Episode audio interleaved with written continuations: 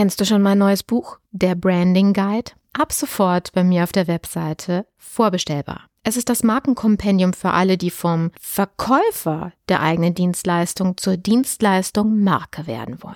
Du erhältst Einblick in alle notwendigen Schlüsselkompetenzen, die ein Dienstleister beherrschen und umsetzen muss, um sich als eine umsatzstabile, rentable und vor allen Dingen krisensichere Marke behaupten zu können. Dieses Buch eignet sich für dich sowohl, wenn du eine Person als auch eine Unternehmensmarke aufbauen willst. Jetzt geht's weiter.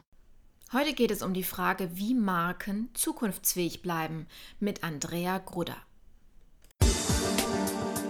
Image Sells der Podcast für Unternehmen, die Alternativen zur Akquise suchen. Jede Woche gibt es hier neue Impulse und Strategien, mit denen das Unternehmensimage zur Marke aufgebaut wird, sodass es in Zukunft heißt, gebeten zu werden statt zu bitten von Investoren, Kunden und potenziellen Mitarbeitern. Ich bin Carmen Brablitz, Markenstrategin aus Leidenschaft. Auf geht's!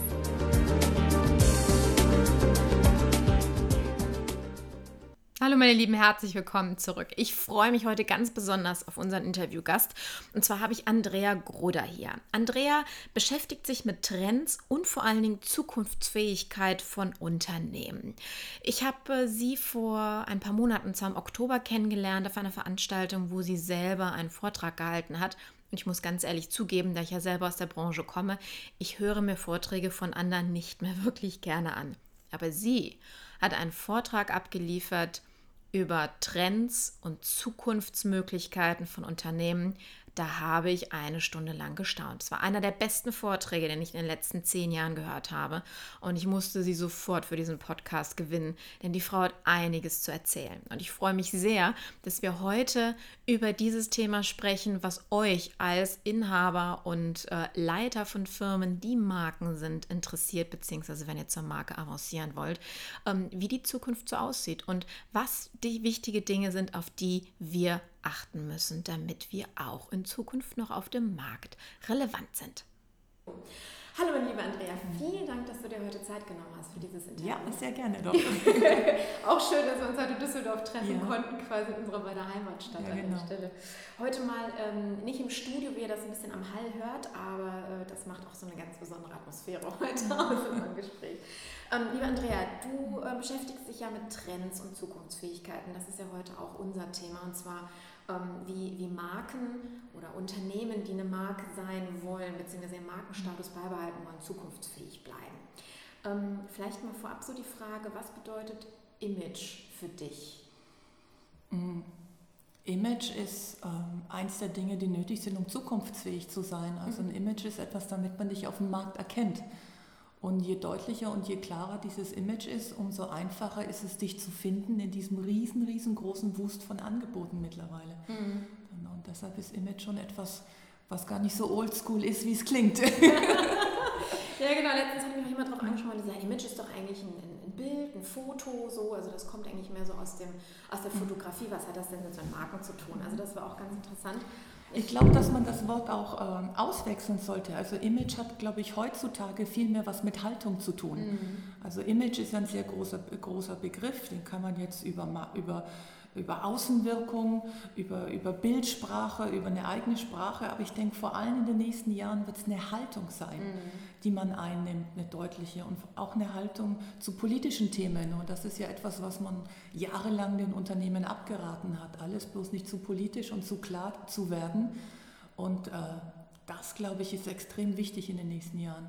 Bleiben wir doch direkt mal beim Haltung, Haltung bei der Haltung. Das heißt ja, ein Mindset zu entwickeln, mhm. mit, äh, mit Normen äh, oder Normen zu etablieren, sprich Werte im Unternehmen. Was, was muss ein Unternehmen tun, um in der Zukunft so eine Haltung im Unternehmen zu entwickeln? Mutig sein. Nein, ähm, eine Haltung zu haben. Äh, ich stoße total oft auf diese Nummer mit diesen die Werten in unserem Unternehmen. Mhm. Und letzten Endes kommen immer die fünf, zwölf selben Dinge raus. Also ja, wir sind alle nett zueinander, ja, äh, äh, wir, haben eine, wir sind ehrlich miteinander, wir sind warmherzig, ja, wir sind innovativ, das ist überall derselbe Scheiß. Also es ist gut natürlich, es ist natürlich sehr gut. Ich sage immer, das ist so eine Basis wie die zehn Gebote. Mhm. Also über sowas muss man doch heutzutage nicht mehr sprechen. Also wenn das der Inhalt deiner Werte ist, dann... Ähm, das ist eine Basis. Natürlich haben wir ein freundschaftliches, familiäres Verhältnis untereinander im Unternehmen. Also wer mit der Diktatornummer kommt, der säuft doch eh sofort ab. Also darüber möchte ich eigentlich nicht mehr sprechen. Viel, viel wichtiger ist eigentlich den Mut zu haben, nach außen zu transportieren, das geht mit uns und das geht nicht. Mhm. Und das ist äh, die viel, viel wichtigere Entscheidung, weil man natürlich immer riskiert, die Stammkunden zu verlieren, jemandem auf die Füße zu treten und vielleicht vorübergehend ähm, ein stagnierendes Geschäft zu haben, mhm. was aber langfristig sich immer auszahlen wird. Dann, ich merke das zum Beispiel ähm, in der Gastronomie momentan. Das ist ein Thema, wo jeder gerne mitspricht. Ja, Dann alle können Gastro und jeder träumt davon, einen gastronomischen Betrieb aufzumachen. Und zurzeit gibt es so eine kleine Bewegung in Berlin, die die neue deutsche Küche geprägt haben. Und das ist für mich ein Musterbeispiel an Innovation.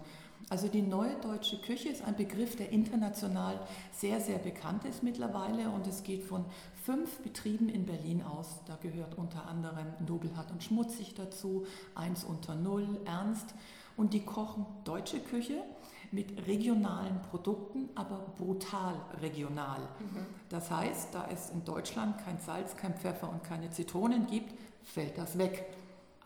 Ja, und damit fällt schon mal die Basis von fast jedem Koch weg. Absolut. Dann ähm, wollen die Produkte, die nicht in eine EU-Norm reinfallen. Das heißt, saisonal heißt wirklich saisonal. Das heißt Frühjahr, Sommer, Paradies, Herbst auch noch. Was mache ich im Winter? Mhm. Und äh, da musst du eine völlig andere Struktur einführen. Die müssen im Sommer und im Frühjahr einwecken und einkochen, damit die im Winter etwas haben. Brutal lokal hat auch viel mit Nachhaltigkeit zu tun. Nachhaltigkeit heißt für diese Betriebe auch keine Alufolie, keine Plastikfolie, mhm. keine Tupperware. Guck mal in eine Küche rein in Deutschland, die besteht praktisch. die bestehen aus Alufolie und Tupperware. Mhm. Und das ist ein unglaublich, das sind Prozesse, die dort im Gang sind, die eine radikale Außenwirkung auch haben. Mhm. Und äh, das ist Haltung bekennen. Also dieses, wir kochen regional, das ist ja eine Basisdienstleistung. Und das ist so ähnlich wie die Werte, die wir in manchen Unternehmen haben. Natürlich sind wir alle nett zueinander mhm. und haben uns lieb, aber es reicht nicht. Mhm. Dann, ja. Ich finde es gut, dass du das Thema Werte ansprichst, weil ich hatte genau diese Diskussion letztens im Qualitätsmanager-Podcast von Florian Frankel, wo wir auch darüber gesprochen haben, ähm, macht das denn Sinn, gewisse Werte, die Kunden als selbstverständlich erachten, wie das Thema Qualitätsführerschaft, also ne, wenn wir zum Beispiel in, nehmen wir Babynahrung mhm. an ja, oder überhaupt Lebensmittel, da gehe ich ja als Kunde ja, selbstverständlich davon aus, dass ich Qualität einkaufe. Genau. Dass ich also keine Schimmelsporen in meinem Essen habe und keine Glasstückchen oder Rattenschwänze oder was auch immer, sondern dass es das ist, was ich zu mir nehme und äh, meiner Gesundheit nicht schadet, mal abgesehen mhm. von irgendwelchen Zusatzstoffen oder das ist mal was anderes. Aber dass es äh, grundsätzlich eben nicht diesen, ähm, äh, die, diese Ausrichtung hat, also eine Qualität voraussetzt. Und äh, gerade wenn ich bei der, bei, der, bei der Markenentwicklung bei mittelständischen Unternehmen sitze, dann kommen, wenn ich die Frage, was sind denn eure Werte, die ihr bis jetzt gehabt habt oder was wären Werte, mit denen ihr arbeiten möchtet, gerade diese, deswegen innovativ, mhm. ne, das ist ein Lieblingswort ja. oder servicefreundlich ja. oder kundenfreundlich. Ja. Wir sagen, okay, was ist denn aber das darüber, was ist denn das Level, was euch ausmacht, was genau. euch abhebt von den anderen? Und da kommen völlig neue Begriffe rein. Also ich kenne so ein ähnliches Beispiel. Mhm. Ich habe mich letztens mit einem Sternekoch unterhalten und der meint, der war bei einem Kollegen essen und da kommt der Kellner an den Tisch und sagt, das ist unser hausgemachtes Brot und unsere hausgemachte Mayonnaise. Und er sagt, ja, wenn das beim Sternekoch nicht selbst gemacht ist und ihr darüber sprechen müsst, also das ist doch selbstverständlich, dass der Sternekoch nicht das Glas mit Mayo aufmacht. Und ich glaube, das ist dasselbe bei dem Unternehmen und mit dem Thema Werten. Es müssen völlig neue Begriffe gesucht werden. Und ich finde, das sind Begriffe wie Humor, mhm. Toleranz, mhm. Feminismus, mhm. Selbstbewusstsein und eben auch äh, die fröhliche Entscheidung, Nein zu sagen zu bestimmten Dingen. Oder auch zu sagen, ja, es gibt Kunden, mit denen wollen wir nicht zusammenarbeiten, weil sie uns zu viel Energie kosten. Danke. Das ist so ein wunderbares Thema, was du gerade ansprichst. Das Thema äh, Kunde, Zielgruppe. Du hast ja auch mal gesagt, es gibt keine Zielgruppe, sondern es gibt Style-Zielgruppen. Ja. Schönes Wortspiel an der Stelle. Ähm, wo ich dann auch meinen Kunden mal sagen, pass auf, hört mal auf, in den, in den most profitable uh, customer, also von wem kriege ich am meisten Geld, ähm, Kunden mhm. zu denken, sondern einfach, wen hättest du gerne? Also was ist, spielen wir mal ein Wunschkonzert. Sprich, was ist derjenige, der dir eben nicht alle zwei Tage das komplette Konzert umschmeißt, der dir nicht deine Rechnung erst in 90 Tagen bezahlt, sondern dann, wann es. Also solche Dinge. Das, ähm, wie, wie, würdest du Unternehmen raten, in Zukunft damit umzugehen? Also was die Selektion oder die Ansprache von neuen potenziellen Kunden anbetrifft? Ich glaube, dass sich immer noch die selten Geister finden. Mhm. Und äh, wenn man äh, selbst glaubt, innovativ zu sein, aber innovative Firmen kommen auf dich nicht zu oder haben kein Interesse mit dir zu arbeiten, dann kann es sein, dass mit deiner Selbstwahrnehmung was nicht stimmt. Und das ist so, ähm, das ist, glaube ich, etwas, dieses wirklich Bewusstsein, wer sind wir wirklich? Also ja. eine, eine, wirkliche Reflexion und nicht, was ist so ein Wunsch, aber wir können es gar nicht halten, aufgrund dessen, dass die Fotos unserer Geschäftsführer aussehen, als wäre es der Vorstand vom Hasenzuchtverein. Also da geht es ja schon mal los mit Innovation. Ich erschrecke teilweise. Also es fängt ja mit, mit, mit solchen einfachen Dingen schon an. Oder dass die, die Bilder, die auf einer Homepage sind, konservativer sind als bei der katholischen Kirche. Ja, aber man als innovativ sich aber, aber, aber sich, nur weil drei fancy Begriffe auf der Startseite sind und man auf der Google-Ranking deshalb weiter oben mhm. sind. Und ich glaube, das durchschauen Firmen sehr, sehr genau. Mhm. Und ähm, wenn man einen Partner findet, der denselben geistigen Level hat, das bereichert, dann kann man zusammen fliegen. Und äh, Firmen, ich denke gerade Kunden, schauen einfach genauer hin, weil ich mittlerweile Partner in der ganzen Welt suchen kann. Mhm. Also ob ich mir jetzt einen Partner in Singapur suche oder in Siegburg, das ist wirklich egal heutzutage. Mhm. Und deshalb ist das Profil eigentlich und eigentlich eher die, die, dieses wirklich Bewusstsein, wer sind wir, was können wir wirklich halten und auch die Erkenntnis, das bin ich einfach nicht und werde es auch nie werden, egal wie cool mein Marketingmanager das, das findet. Mhm. Und das sind wichtige Erkenntnisse. Das heißt, du bist also auch der Meinung, dass es nicht darum geht, einen sehr innovativen äh, Marketingchef zu haben, der sich tolle Ideen, wie wir denn sein könnten oder wahrgenommen werden könnten, äh, überlegt, sondern erstmal guckt, wer sind wir wirklich, was, also was ist unsere DNA, mhm. ja, unsere Identität im Unternehmen und was können wir verändern bei unseren Kunden. Ja. Und damit im Endeffekt rauszugehen. Also so innovative Marketingmenschen sind super, mhm. weil die dich natürlich auch in eine Richtung stupsen äh, und auch ein bisschen drängen, wo man von sich aus eigentlich gar nicht so hingeht. Also gerade im Mittelstand erlebe ich eher, dass in der komplexen Zeit und in diesen unglaublich vielen komplexen Aufgaben, die auf uns warten, interessanterweise gerade die junge Generation zurückschaut. Dieses Bewahren und Beschützen des Erbes. Mhm. Das erlebe ich immer wieder. Also sie wissen, dass sie eigentlich viel machen müssen. Und ich erlebe es eigentlich häufiger, dass in Coachings die Generation der Großeltern innovativer ist als die Kinder. Kannst du da ein Beispiel nennen? Es war ähm, bei einem Weingut. Mhm. Großes Weingut. Die Frau hat ein Seminar gemacht, der Sohn hat übernommen. Wir haben gesprochen, wohin geht es in die Zukunft. Und die Mutter hatte unheimlich interessante Ideen, weil Wein, ich meine, großes Feld, alle mhm. wollen dasselbe. Wie tritt man nach außen? Kann man eine neue Marke platzieren? Die Idee war auch, einen Wein zu machen, der eher Frauen anspricht.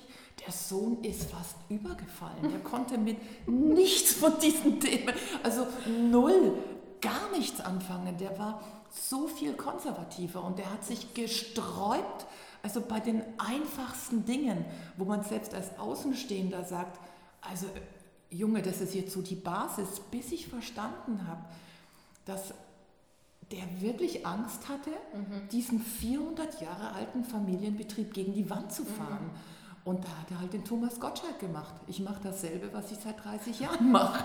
Das ist so. Und damit ist ja nicht so, dass man damit nicht erfolgreich ist. Man, tut, man muss nur wahnsinnig viel arbeiten dafür. Mhm. Also Dinge, die die letzten 30 Jahre funktioniert haben, die sind ja jetzt nicht weg. Da gibt es auch noch einen Markt und es wird mhm. auch noch sehr lange in vielen Bereichen funktionieren. Es wird nur immer schwerer. Das ist nämlich genau der Punkt, wenn wir ja davon reden, dass wir, ähm, oder gerade meinen Zuhörern, ähm, ja beibringen wollen, wie, wie es einfacher geht, ja, also wie sie vom Bittsteller zum, ich sag mal, Kundenmagneten ja. werden an der Stelle, dann, ähm, und wir haben, Wein ist ein wunderbares Beispiel, ich meine, wenn ich an einen, einen Weinkeller gehe, der professionell ausgestattet mhm. ist, von allen äh, Bereichen der Welt dort Weine ausgestellt werden, da wird man ja verrückt, bis man ja. die durchprobiert hat, ist man, ist man ja tot. Ne? Also ja. entweder tot getrunken oder vom Alter her, genau. je nachdem. Das heißt, ähm, da ist wirklich die Frage, wie hebe ich mich, obwohl es das gleiche mhm. Produkt, ich weiß, jeder mhm. Sommelier wird mich jetzt steinigen dafür, aber lasst mich das jetzt einfach mal so einfach runterbringen, für das gleiche Produkt im Grunde genommen sich komplett abhebt. Wie mhm. wichtig wird in Zukunft das Thema Produkt oder meinetwegen Dienstleistung sein? Also Dienstleistung ist ein großes, großes Thema. Ich meine, jeder, der die letzten 15 Jahre nicht geschlafen hat, weiß, dass man über Storytelling verkauft. Mhm. Und ähm, das Thema ist aber auch ausgereizt. Also jeder hat eine geile Story. Also jetzt, du musst dich schon sehr anstrengen, mhm. um da einfach ähm, rauszufallen noch. Also um beim Thema Wein zu bleiben, mhm. das heißeste gerade sind jetzt die Naturweine und äh, vor allem wieder Wein anbauen in Amphoren, wie die alten Griechen. Also noch okay. mehr Storytelling geht nicht. Also, das ist, also das Wobei wir wieder bei den alten Werten sind an der ganz Stelle. genau. Also da, ähm, da lässt sich schon jeder, und es sind junge Winzer, die auf solche Ideen kommen. Es sind nicht die Alten, mhm. es sind ganz, ganz junge Winzer. Und da ist auch viel Innovation da, aber es hapert dann wirklich oft in der Dienstleistung. Du findest die Weine nicht, die haben keine ordentlichen Homepage, wenn ist dahinter irgendwie eine Seite, die vom Online-Shop so eine Katastrophe ist, dann musst du für jede Leistung, die für viele schon äh, umsonst ist, dann noch extra bezahlen. Ähm, Paket, mhm. also ich kaufe Weine für 400 Euro und muss 7,50 Euro mhm. ähm, dann äh, fürs Shipping bezahlen. Ja. Das verstehen viele Kunden einfach nicht mehr.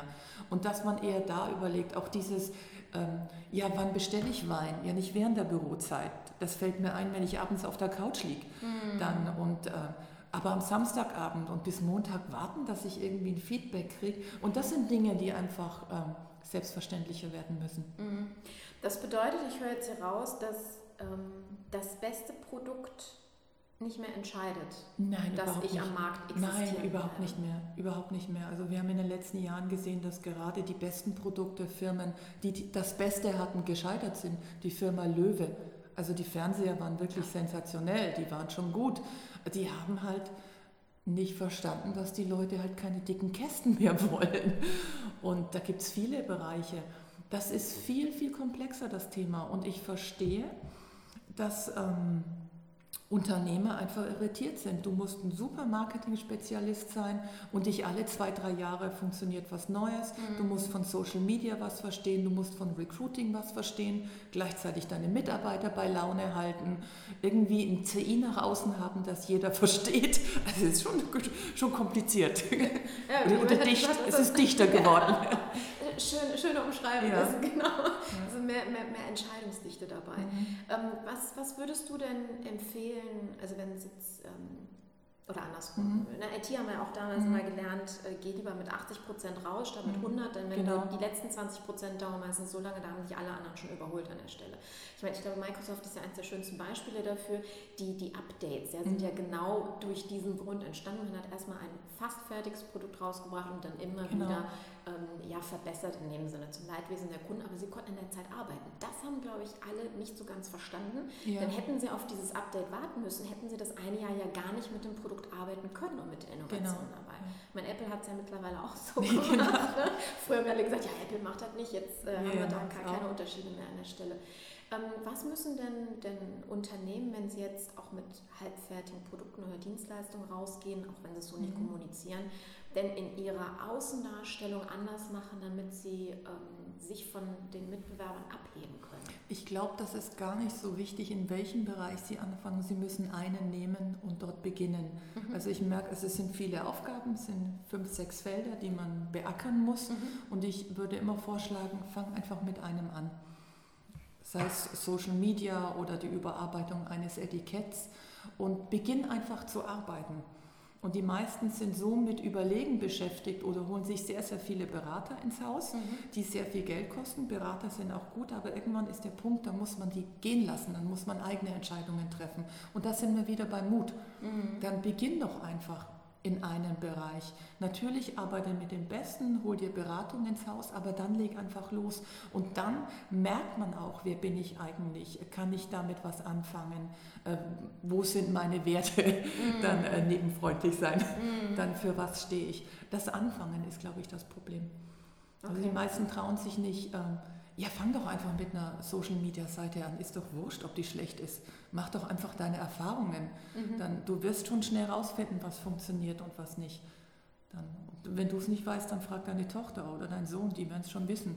Dann genau den Fall habe ich gerade. Ich habe ja parallel eine Podcast-Agentur und da haben wir einen Kunden, der komplett nicht aus der Social Media mhm. Generation mhm. kommt. Und das ist wirklich auch so, dass, dass seine Tochter im Grunde genommen seine Webseite äh, ja. gemacht hat und den ganzen Mitgliederbereich dahinter aufgebaut und gesagt hat, die ist so fit drin mhm. und die macht das und das ist super schön geworden. Also ergeben es auch mhm. funktional ja. und auch vom, ähm, aber das, ja, das ist einfach so dieses Sucht euch Leute, die Dinge für euch machen, statt euch selber Wochen, Tage lang hinzusetzen, um so ein halbfertiges äh, Jim-Do-Ergebnis. Ganz genau. Hatten es vorhin schon mal im Vorgespräch ja. an der Stelle. Ähm, jetzt hattest du gerade so das Beispiel Etikett angesprochen. Also fang doch mal an, ein neues Etikett beispielsweise mhm. zu basteln. Okay, das Etikett ist jetzt zum Beispiel auf der Weinflasche dann zu sehen. Doch äh, wenn diese Weinflasche hin an der 20. Reihe im Handel steht, wie kriegt das der Kunde denn mit? Nicht erschrecken, das Interview ist noch nicht vorbei, geht allerdings in der nächsten Folge weiter. Wenn du also bis hierhin mit Spannung zugehört hast, wir sind gerade erst warm geworden. Freue dich auf Folge 48. Bis gleich.